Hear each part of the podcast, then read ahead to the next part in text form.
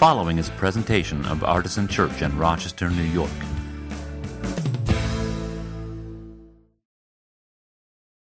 Well, before I introduce our speaker this morning, I want to read the text that he's going to be focusing on. And it is a fascinating text that many of you heard before, and you're going to get a really interesting um, interpretation of it. This is from Exodus chapter 1, verse 6, through chapter 2, verse 10. If you'd like to follow along, you can find it on page 43 in the Red Bibles. Then Joseph died, and all his brothers, and that whole generation.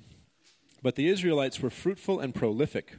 They multiplied and grew exceedingly strong, so that the land was filled with them. Now a new king arose over Egypt who did not know Joseph. He said to his people, Look, the Israelite people are more numerous and more powerful than we. Come, let us deal shrewdly with them, or they will increase, and in the event of war, join our enemies and fight against us and escape from the land. Therefore, they set taskmasters over them to oppress them with forced labor. They built supply cities, Pithom and Ramses, for Pharaoh. But the more they were oppressed, the more they multiplied and spread, so that the Egyptians came to dread the Israelites. The Egyptians became ruthless in imposing tasks on the Israelites and made their lives bitter with hard service in mortar and brick and in every kind of field labor. They were ruthless in all the tasks that they imposed on them. The king of Egypt said to the Hebrew midwives, one of whom was named Shiphrah and the other Puah, When you act as midwives to the Hebrew women and see them on the birth stool, if it is a boy, kill him. But if it is a girl, she shall live. But the midwives feared God. They did not do as the king of Egypt commanded them, but they let the boys live. So the king of Egypt summoned the midwives and said to them, Why have you done this and allowed the boys to live? The midwives said to Pharaoh, Because the Hebrew women are not like the Egyptian women, for they are vigorous and give birth before the midwife comes to them. So. So God dealt well with the midwives, and the people multiplied and became very strong. And because the midwives feared God, he gave them families. Then Pharaoh commanded all his people Every boy that is born to the Hebrews you shall sh- throw into the Nile, but you shall let every girl live. Now a man from the house of Levi went and married a Levite woman. The woman conceived and bore a son, and when she saw that he was a fine baby, she hid him three months. When she could hide him no longer, she got a papyrus basket for him, and she plastered it with bitumen and pitch, and she put the child in it and placed it among the reeds on the bank of the river. His sister stood at a distance to see what would happen to him. The daughter of Pharaoh came down to bathe at the river, while her attendants walked beside the river. She saw the basket among the reeds and sent her maid to bring it. When she opened it, she saw the child. He was crying, and she took pity on him. This must be one of the Hebrews' children, she said. Then his sister said to the Pharaoh's daughter, Shall I go and get you a nurse from the Hebrew women to nurse the child for you? Pharaoh's daughter said to her, Yes. So the girl went and called the child's mother. Pharaoh's daughter said to her, Take this child and nurse it for me, and I will give you your wages. So the woman took the child and nursed it. When the child grew up, she brought him to Pharaoh's daughter, and she took him as her son. She named him Moses because, she said, I drew him out of the water. Now, if you were here last night, you heard a powerful word from Dominique Du Bois Gilliard, but I didn't. I realized afterward I didn't really give you the bio. I just told him about my friendship with him, which is important to me. Uh, but I wanted you to hear um, some of what Dominique's ministry has been. Dominique uh, currently serves as the director of racial righteousness and reconciliation for the Love, Mercy, Do Justice initiative of our denomination, the Evangelical Covenant Church. He serves on the boards of directors for the Christian Community Development Association as well as Evangelicals for Justice. And in 2015, Dominique was selected as one of the ECC's 40 under 40 leaders to watch. Huffington Post named him one of the black Christian leaders changing the world. And uh, if you heard him last night, you know that to be true. If you've read his book, you know that to be true. And by the way, I think we have five copies of it left, and let's make sure that we have zero by the time we leave today. Um, Dominique is an ordained minister, has served in pastoral ministry in Atlanta, Chicago, and Oakland, and is now back in Chicago at our denominational headquarters uh, doing that important work with Love, Mercy, Do Justice. And uh, Dominique is someone I'm proud to call a friend of mine. As I told you last night, I met him a couple years ago, and I've been so grateful for his ministry And uh, would you join me in welcoming him here today, Dominique DuBois Gilliard?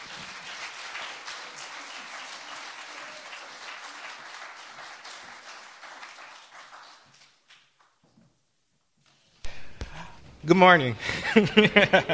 um, it's a joy to be with you. Um, last night was a powerful time of communion and reconsidering what the gospel actually calls us to in this watershed moment we find ourselves in. And today's sermon, in a lot of respects, picks up on the same question and some of the same themes.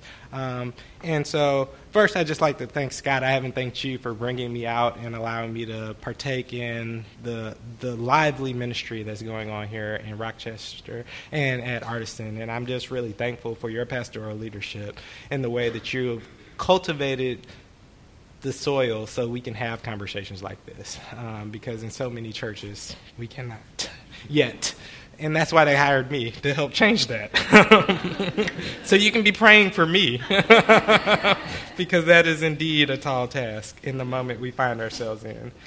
But before I dig into this text, I just really want to say for me, for a long time, I actually said when I was pastoring, you know, the most challenging thing about the gospel um, is to live into the verse that actually tells us that we're called to walk by faith and not by sight.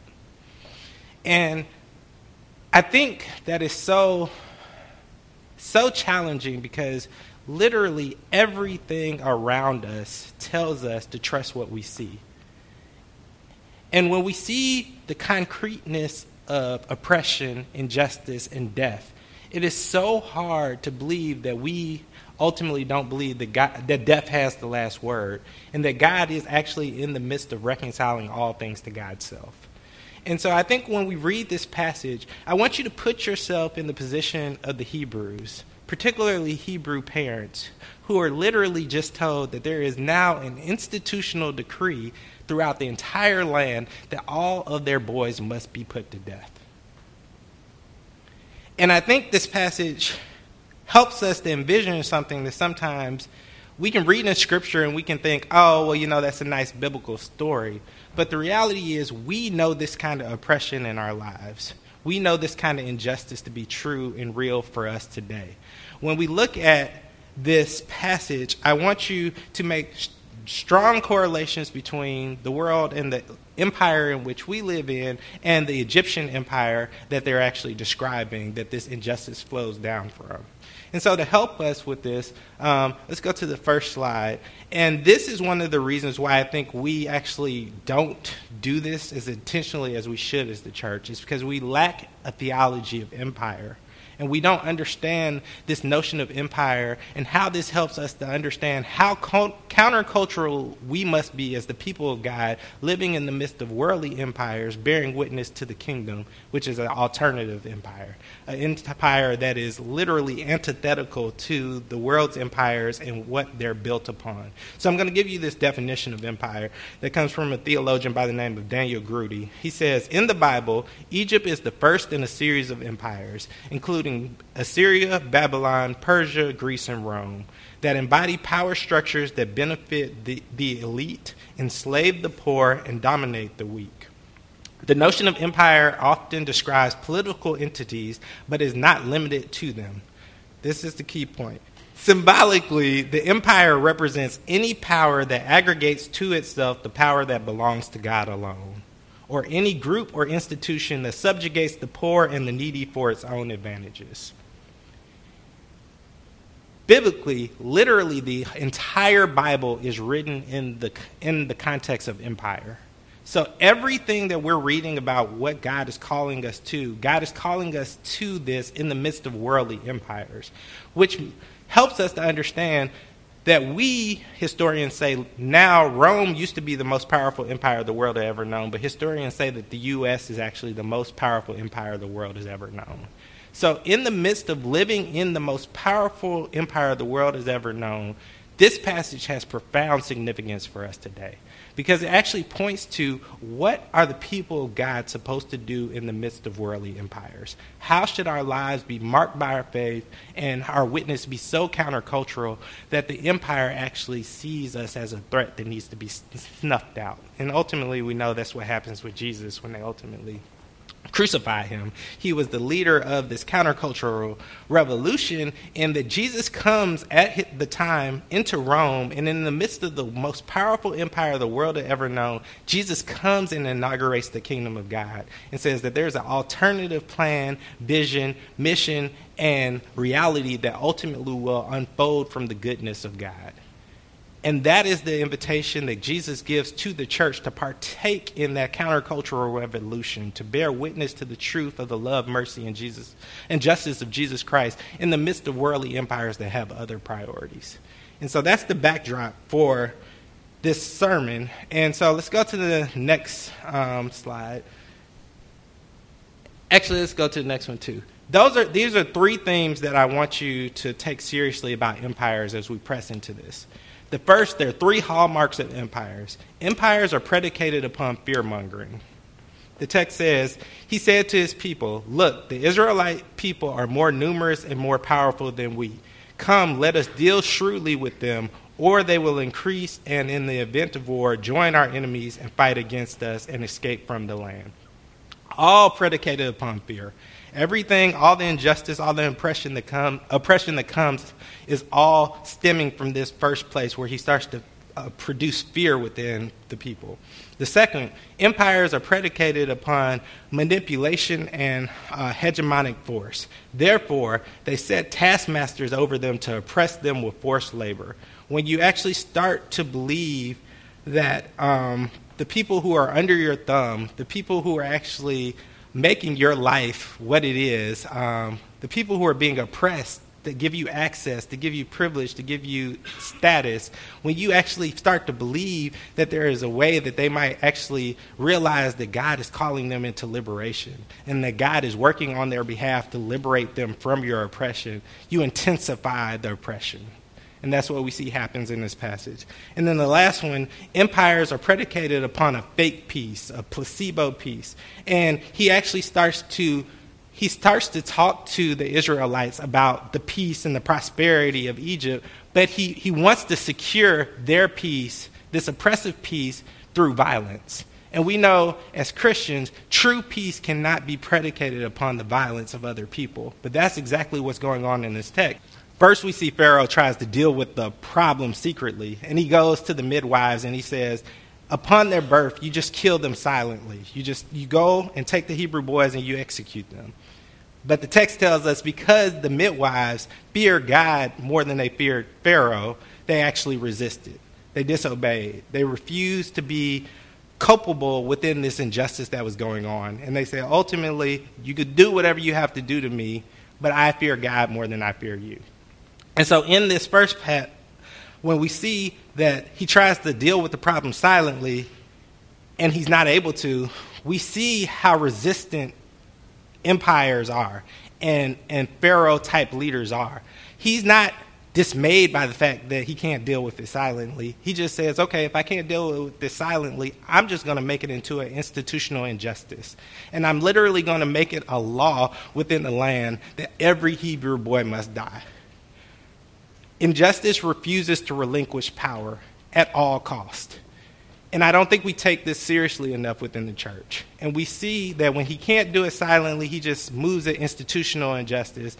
And one of the things that I think is so powerful about this is that after Pharaoh literally makes a law throughout the land that all Hebrew boys must be put to death, we don't see any Israelites actually step up and say that this is immoral we can't be a part of this. How can a law like this be passed? We're not going to abide by this legislation. You see Israelites silently being complicit, turn a blind eye, say, well, that's not our kids. We don't have to worry about it. An entire nation of people goes along with a genocidal agenda targeting a certain group of people, literally saying the Hebrews' lives don't matter. But there's no people who are willing to step up in this case, except these four women. And I think it's so important that I highlight this because a lot of times when we talk about scripture and we talk about biblical heroes, we talk about men and we, we overlook the fundamental role of faithful women throughout scripture. And in this passage, in a patriarchal society, we see no men who are willing to step up, to stand up to Pharaoh. We see no men who are actually willing to call out the injustice. We see four women who actually resist this imperial decree. And I think the most profound thing about this is that we see four women across the spectrum. We see two women where it makes sense. We go, okay, Pharaoh's mom, I mean, we, Moses' mom, of course she's going to resist. Who's going to want to put their kid to death? Even though there probably were some women who acquiesced to the law and said, I have no, I have no choice. I have to do it. But we see her, his mom resist. And then we also see his sister resist. But then there's two other um, players in the story that don't make as much sense. So we see the midwives, who at this time socially would have been some of the most marginalized, um, insignificant women within the land. We see these Hebrew midwives willing to actually stand up and actually resist this imperial decree from Pharaoh. They're willing to tell the most powerful man in the country, I refuse to do what you tell me to do, because ultimately I fear God more than I fear you. So profound. Um, but then I think the person that gets most overlooked within this passage and the person I want to spend some time unpacking the significance of her resistance is Pharaoh's actual daughter. When we think about this, think about the level of toxicity and bigotry and hatred that his daughter had to be exposed to growing up her entire life. She literally has been discipled, informed, and shaped by the person who actually makes the law that says all Hebrew boys must be executed. But in the midst of all of that indoctrination, when she actually comes into this point when she encounters Moses, and she even acknowledges in the text that it's a Hebrew boy, so she knows what she should do. There's already this connection that she's made. She refuses to do what her father has made into a law, and she actually sees herself as inherently connected to this other person. She sees somebody else made in the image of God. And the Spirit of God compels her to actually override mentally all the bigotry and toxicity that she had been discipled to live into, and she actually spares his life. So I think this passage is so profound because it speaks to the power of God in that Moses' mom was completely powerless in this situation. She tries to subvert the system and raise him within the household as long as she can, but then ultimately it gets to the point where she can no longer hide him. And at that point, all she has the choice to do is to say that I believe that God is really who God says that God is. God will save and protect my child. And ultimately, she has to put together this basket and literally put her son into the, ba- into the water and trust that God is who God says that God is. Anything could have happened to Moses. Moses could have tipped over into the water and drowned. Moses could have been eaten by a sea creature. Moses could have been picked up by a pedophile. Moses could have been picked up by a person who sells him into slavery the same way that we see with Joseph. But the power of God faithfully navigates Moses through the Nile and literally takes him to the most ironic place that he could have went. Moses literally can only find refuge in the house in which the decree comes from that he must be put to death. And it speaks to the profundity of God's power in that you would think that that would be the place where Moses would be executed the fastest. But literally, that's the only place where Moses can actually find refuge. And I think what's more powerful, even than that, is that when you press into what Uh, Pharaoh's daughter actually puts on the line by identifying with this marginalized person. I think we don't take seriously everything that she risked in identifying with Moses. So I think about this. Think about this. The most powerful man in the country, if word gets out that his own daughter won't listen to him, Pharaoh loses, literally loses all his power. All his power. So in identifying with them, she could have actually been expelled from her house. She could have been kicked out. She could have been cut off from all of her generational inheritance. Everything that she had known as normal, all the comfort, all the luxuries, all the access that being Pharaoh's daughter had, she literally was willing to put on the line because of the Spirit of God troubling her heart and actually helping her to understand that she was inherently connected to this person that she was discipled to see as estranged from herself. And I think when we think about the depth of what she was willing to sacrifice in this moment because she saw somebody else made in the image of God, I think that this passage has to call us to reflect on the way in which we've been discipled, the way that we disciple our young people, even. Because in this passage, we see not only the Spirit of God lead people to lie, but we also see the Spirit of God lead people to break the law. When we talk about these passages to our kids, we always do this kind of traditional form of evangelical discipleship where we always talk about, you know, how we must always obey the law, respect authority figures, and we should never lie. And also, we have to honor our parents. All those things are true, but it's ironic that this passage literally calls all of those things not to be true in this story. And so I, I think it's really interesting for me if anything happens from anything that I do what I want to do is to help Christians read the Bible better and read the Bible more faithfully. There's this way in which we can come up with this narrative and we make these absolute claims that aren't biblically rooted. And I want us to press into the text because the text actually helps us to understand when we find ourselves in moments like we have we are in it today or moments that we talked about last night when injustice is overtly obvious Christians have historically turned a blind eye and said, I can't get engaged because I must submit to earthly authorities. And that's not what the Bible actually calls us to. And so I actually want to spend, I want to read a quote uh, from my book just to give you, because I give it a more full treatment there than what I can do off the top of my head.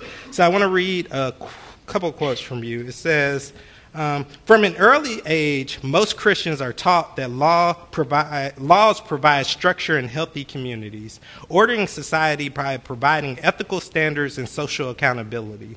We grow up resolute in our belief that laws are solely intended to protect, govern, and provide social stability.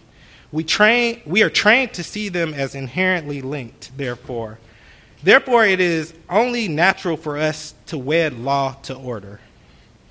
However, uh, what happens when the law does not provide structure necessary for communities to, to thrive? What does what do we make? Ah, sorry, how do we make sense of the law when it does not when it does the act?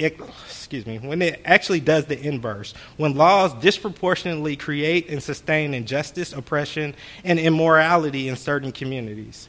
While most of the church has been taught to view the law in exclusively positive ways, history illustrates that laws are not always just, nor are they implemented only to aid societal flourishing. The reality is that we live in a nation of legislatively, legislative fluidity where the law has functioned in both positive and negative ways. It has both guarded and violated the sanctity of human life.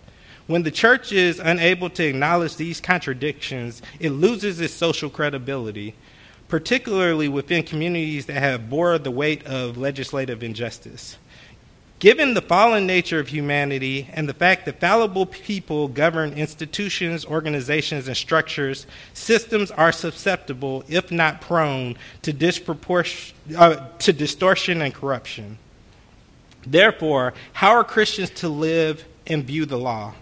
Is it faithful for us to assume that law creates order categorically? These questions are com- complicated because much of Western theology endorses a blind allegiance to law and order, citing Romans 13 1 through 7. But other Christians subscribe to a Augustine logic which professes an unjust law is no law at all.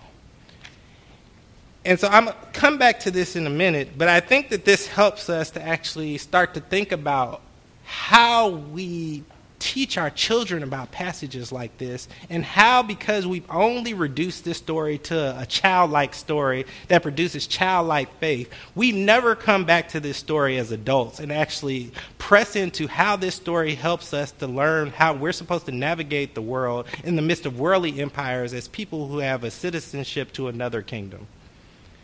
And in that, I want to just go, let's go to the next slide. Just the point again to all of the manifestations of repression that the Israelites saw before their own eyes, but again, they turned a blind eye.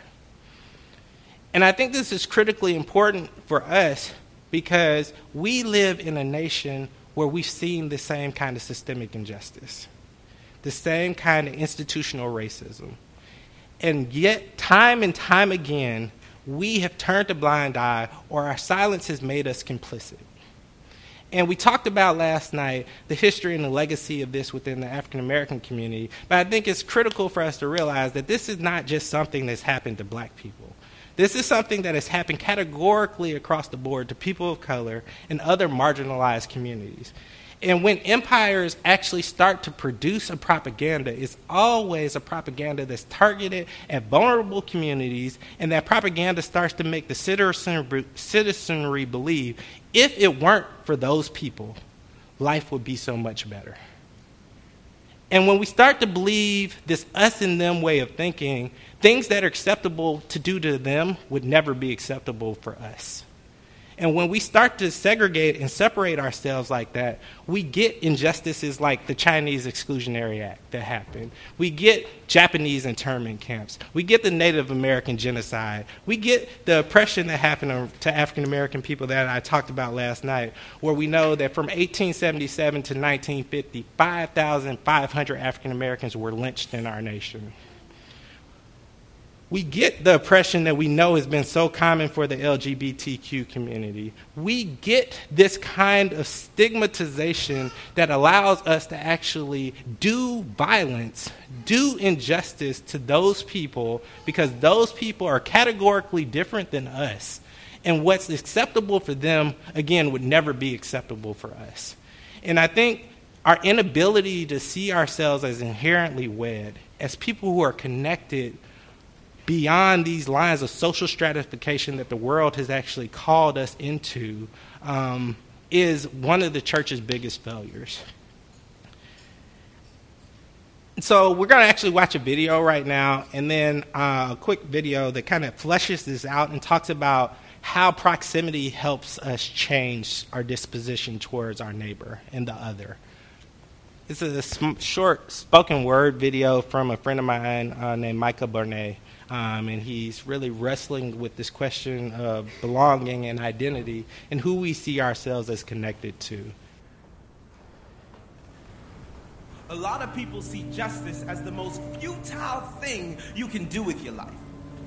Give your life completely to business and you see the money piling up. Be a health nut, eat right, go to the gym, and your muscles will grow and your body will look good and you'll see results. But when it comes to justice, it seems like you just can't get ahead.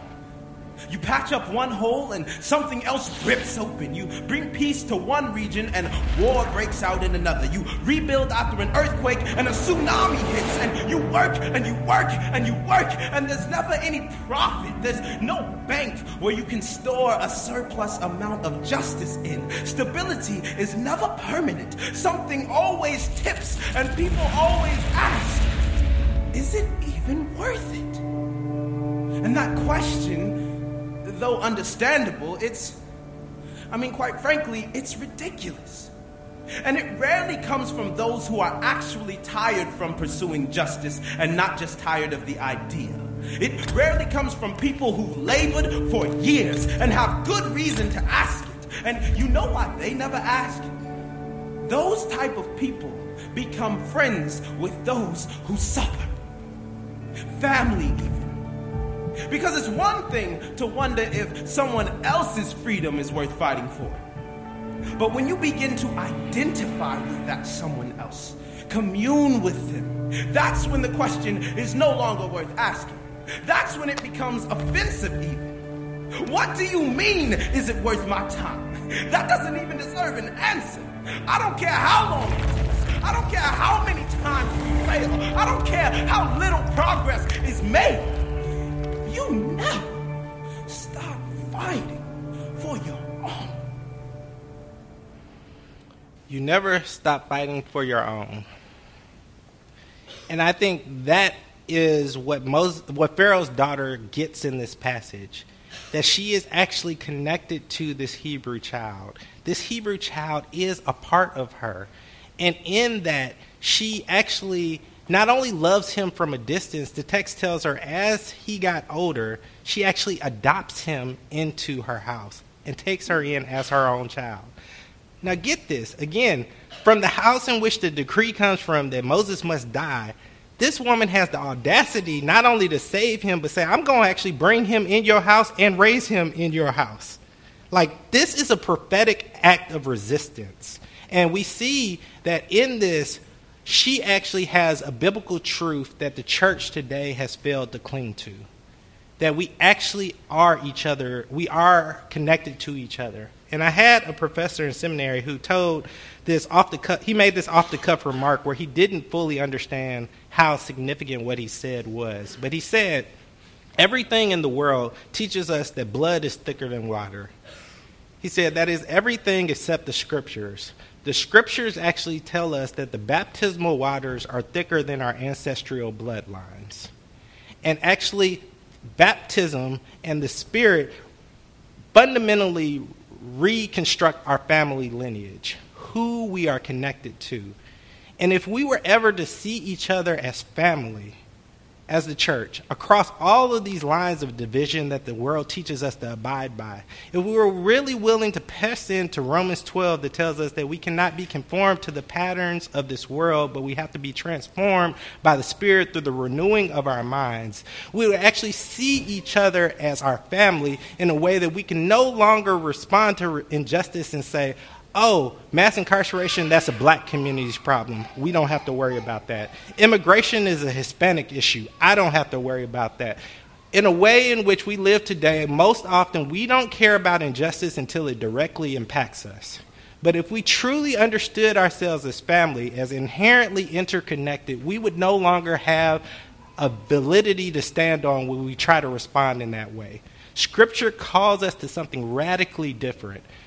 And in the midst of this, we get this model most profoundly from Jesus. So the notion of solidarity has become this very secular kind of rhetoric, but we actually see the truest manifestation of solidarity in the person of Jesus when Jesus literally chooses to come into the world in the incarnation. Jesus didn't have to enter into the brokenness of our world. Jesus didn't have to take on the sin and the oppression that he ultimately bore on our behalf. But Jesus because of love, God says, was sent into the world. And because of love, we are sent into the world as the body of Christ today to choose to actually enter into struggles that the world teaches us that we don't have to. The gospel says we don't have that option. The gospel says that we belong to each other. And then in the midst of that belonging, we are called to a radically different posture in the midst of worldly empires in this passage, one of the things that's so profound and so powerful is that literally God sets this up so we see that the least of these, the midwives who have no social influence or power, and the person closest to power, the person closest to privilege, and Pharaoh's own daughter, are all called to resist the law. They're all called to resist injustice. And the church today has failed to really articulate a theology of resistance. But in the midst of worldly empires that literally juxtapose what the kingdom of God are about, we are called to resistance. We are called to bear witness to something radically different. And through that resistance, Scripture tells us we will form a oneness so that the world will know who God is through our ability to be one through our ability to choose to be with people that the world disciples us not to want to be with. When we live with that radical disposition in the world, it says that the scriptures tell us that in and of itself is evangelistic. People want to know who God is because of how radically different this community of Christ followers are. And so I want to close by reading this one last passage and giving you a couple notes of what does this mean for us today. Um, so I continue to pick up from where I just left off in the book. It says Augustine profoundly shaped Dr. King's thinking.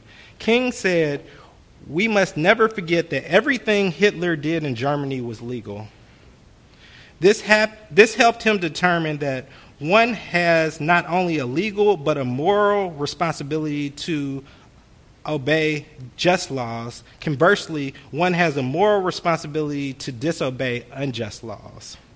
Moreover, King said that an individual who breaks a law that conscience tells him is unjust and who willingly accepts the penalty of imprisonment to arouse the conscience of the community over its injustice, it is in reality expressing the highest respect for the law.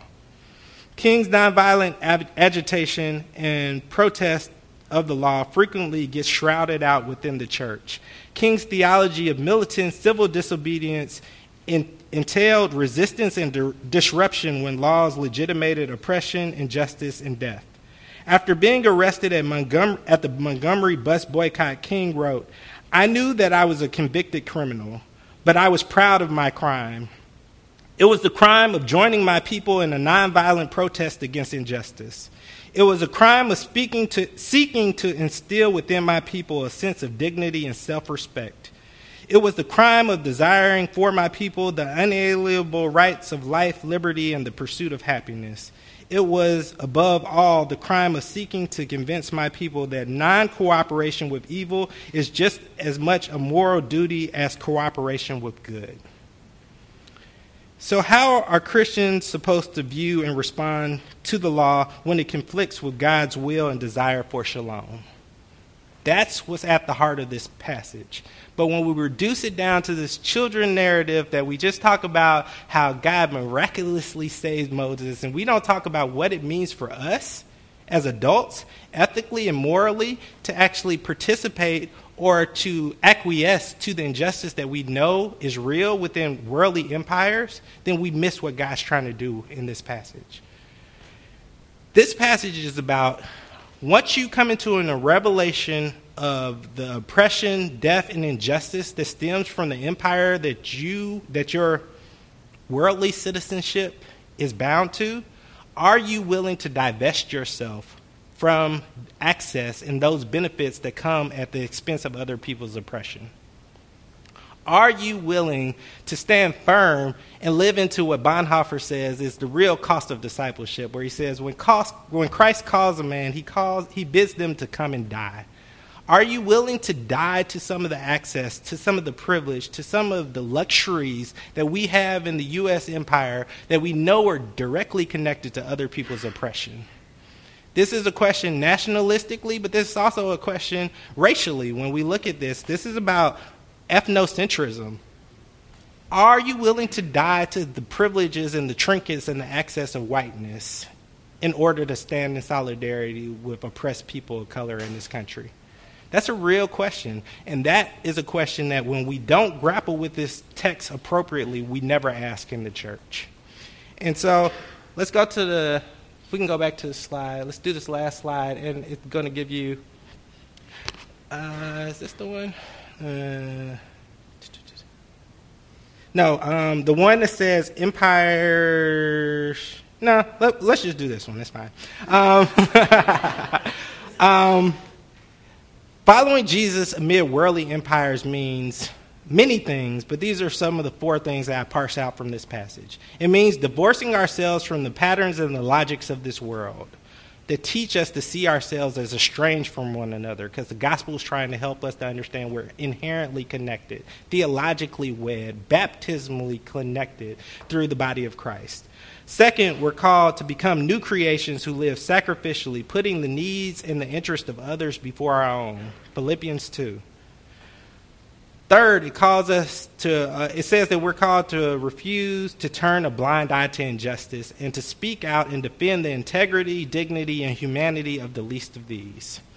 So much of our indoctrination and our socialization in the world teaches us to see certain people as people that we don't even desire to want to be with.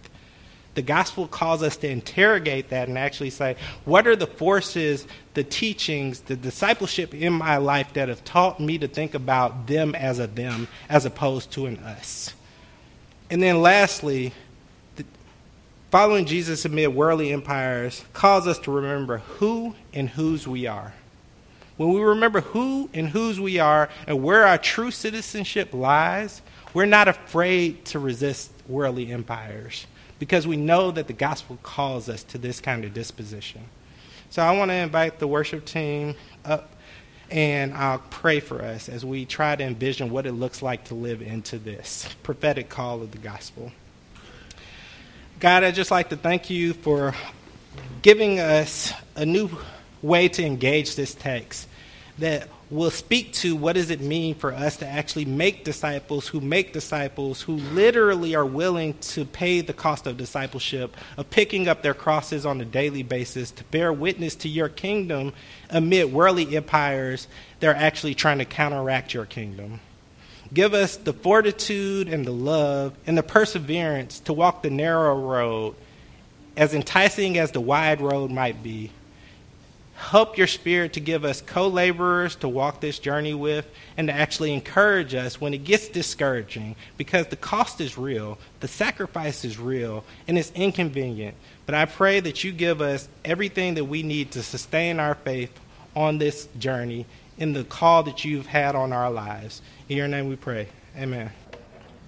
Amen. Would you join me in thanking Dominique Gilliard?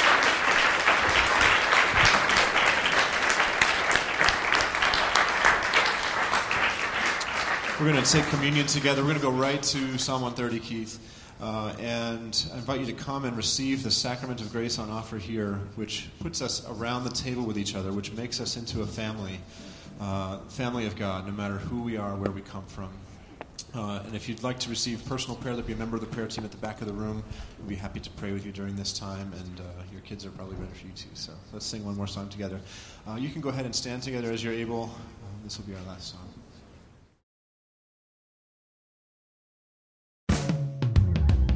For more information, visit us at artisanchurch.com